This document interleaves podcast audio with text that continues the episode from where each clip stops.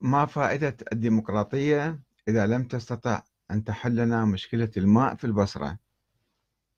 هذا سؤال طرحه أحد الأصدقاء وقارن بين النظام الحالي الديمقراطي في العراق وبين نظام صدام حسين وقال أن نظام صدام كان أفضل من هذا النظام وهناك من يقارن أيضا بين إمارات أبو ظبي ودبي وبين الحياة في الخليج وبين النظام العراقي الحالي. أنه ما فائدة الديمقراطية. يقول الأخ رعد حافظ يعني يخاطبني يقول يعني أنت عجبتك الديمقراطية التي بالعراق ويضرب مثل لها ويجيب بعض الشواهد. وتناحر الأحزاب بين بعضهم وتقاتلهم على الوزارات. وأهل البصرة لا يجدون ماء نظيفا للشرب ولا كهرباء. تكلم بواقعية يا أستاذ أحمد واترك الكلام العاطفي.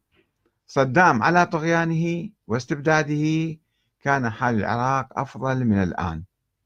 ما فائدة الديمقراطية غير مجاراة الغرب مع أنها لا تنفع لبلداننا العربية والإسلامية.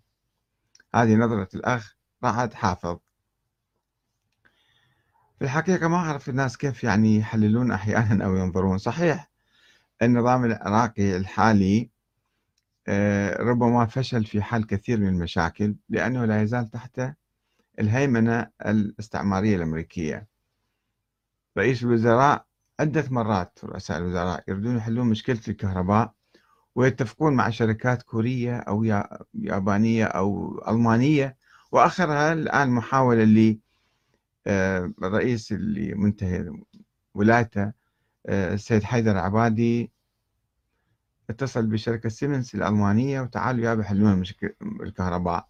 ووعدوا خلال ثلاثة أشهر إلى ستة أشهر تماما يحلون الكهرباء. ولكن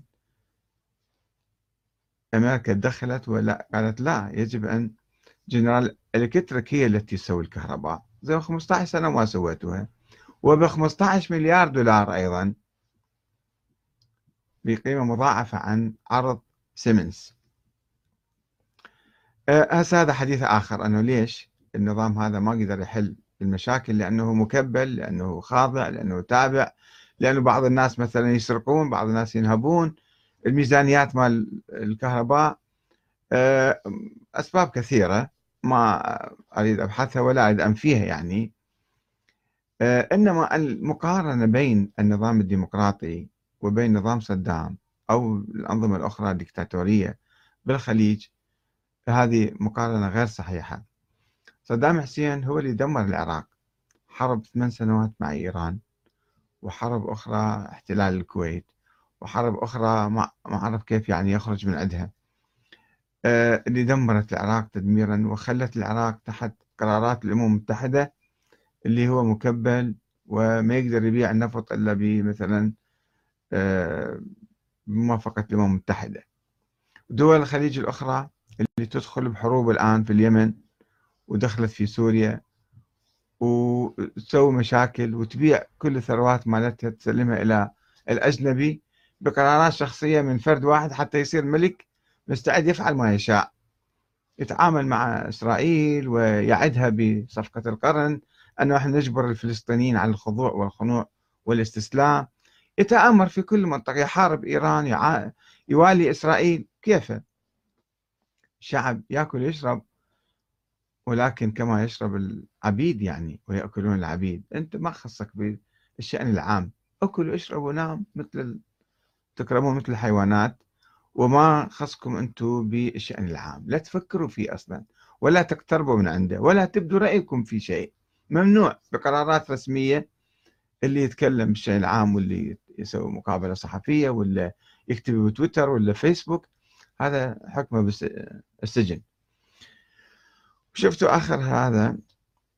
جمال خاشقجي اللي هو ما ما عارض النظام ولا خرج عن النظام إنما حاول يبدي بعض الملاحظات فقط وما كان يعتبر نفسه معارض. كيف؟ قتلوه مثلوا بجثته و... وأدخلوا البلاد مالهم بلادهم في كارثة. فغير صدام حسين غير الحروب اللي سواها والسياسة الخارجية الهوجاء اللي جر الشعب كله بدون ما يسأل واحد من العراقيين لا عسكري ولا مدني لا أحد له حق في إبداء رأيه في ما حدث في حرب إيران أو في احتلال الكويت أو في كل المواقف السياسية. والقمع والصراع على السلطة يقول الأخ وتناحر الأحزاب بين بعضهم وتقاتلهم على الوزارات على الأقل بشكل سلمي يعني هم دخلوا انتخابات وكل واحد يقول أنا أريد حصتي. مو مشكلة خليه ياخذ حصته. بس ما يتقاتلون على الوزارة. بشكل سلمي يحلوها. وإذا ما أعطوا وزارة يروحون المعارضة. بينما في السابق إذا أحد نافس صدام حسين رأسه مصيره وقطع الرقبة إذا ظاهروا الناس إذا ثاروا إذا تمردوا مقابر جماعية وقتل وتعذيب وما حد يحتمل. يعني مثلا شوفوا إحنا يعني الشعب العراقي عموما تعرض إلى قمع قبل أن يفكر بمعارضة النظام. في السبعينات في ناس كثيرين أدخلوا السجون ما يدرون ليش. وما مسوين أي معارضة ولا متكلمين عن النظام ولا عاملين أي شيء. مجرد النظام يشك أو يحتمل ذولا في المستقبل يمكن يصيروا معارضة. فخلي الآن إحنا نذبهم بالسجون ونقمعهم ونبيدهم الآن النظام ما يستطيع النظام الحالي في, في العراق تبادل للسلطة بشكل سلمي صحيح في مشاكل النظام أيضا في ضعف ويمكن نطور هذا النظام نحو الأفضل بس ما يمكن نقارنه بصدام حسين نظام صدام حسين ولا نقارنه بدول الخليج اللي يقولون للناس أنتم بس أكلوا واشربوا وما خصكم بالشأن العام لأن السلطة بيد واحد أو بيد عشيرة أو جماعة مثلا. والبقية الناس كلهم خارج قوس. الآن الشعب العراقي كله يتكلم ويفكر ويعارض وينتقد. وأنت اخ رعد الآن بكل اسمك الصريح تجي تكتب وتنتقد هذا النظام. وما حد ما يسوي لك شيء. انتقد. حرية النقد حرية التعبير عن الرأي حرية تشكيل الأحزاب حرية المعارضة. أنت أنت إنسان حر عايش بحرية وما تشعر بقيمة هاي الحرية. أنه إحنا ديمقراطية شو تفيد؟ ليش أنت عاجبتك هاي الديمقراطية؟ ليش أنت مو عاد تريد نظام ديكتاتوري يعني مرة ثانية يعود ويقول صدام على طغيانه واستبداده هو يعترف. صدام طاغية ومستبد. كان حال العراق أفضل. حال العراق أفضل من, من أي ناحية؟ ناحية يعني توفير بعض ال... ال... مثلا الطعام والشراب والكذا. هذا يعني صار أفضل العراق وأنت خايف وأنت ما تقدر تفتح تخلي ستلايت على بيتك وتشوف العالم وتستمع للعالم ولا إنترنت ولا صحف ولا مجلات ولا كتب. ما في أحد يعبر عن رأيه ولا يعرف على إلا بصورة سرية يعني.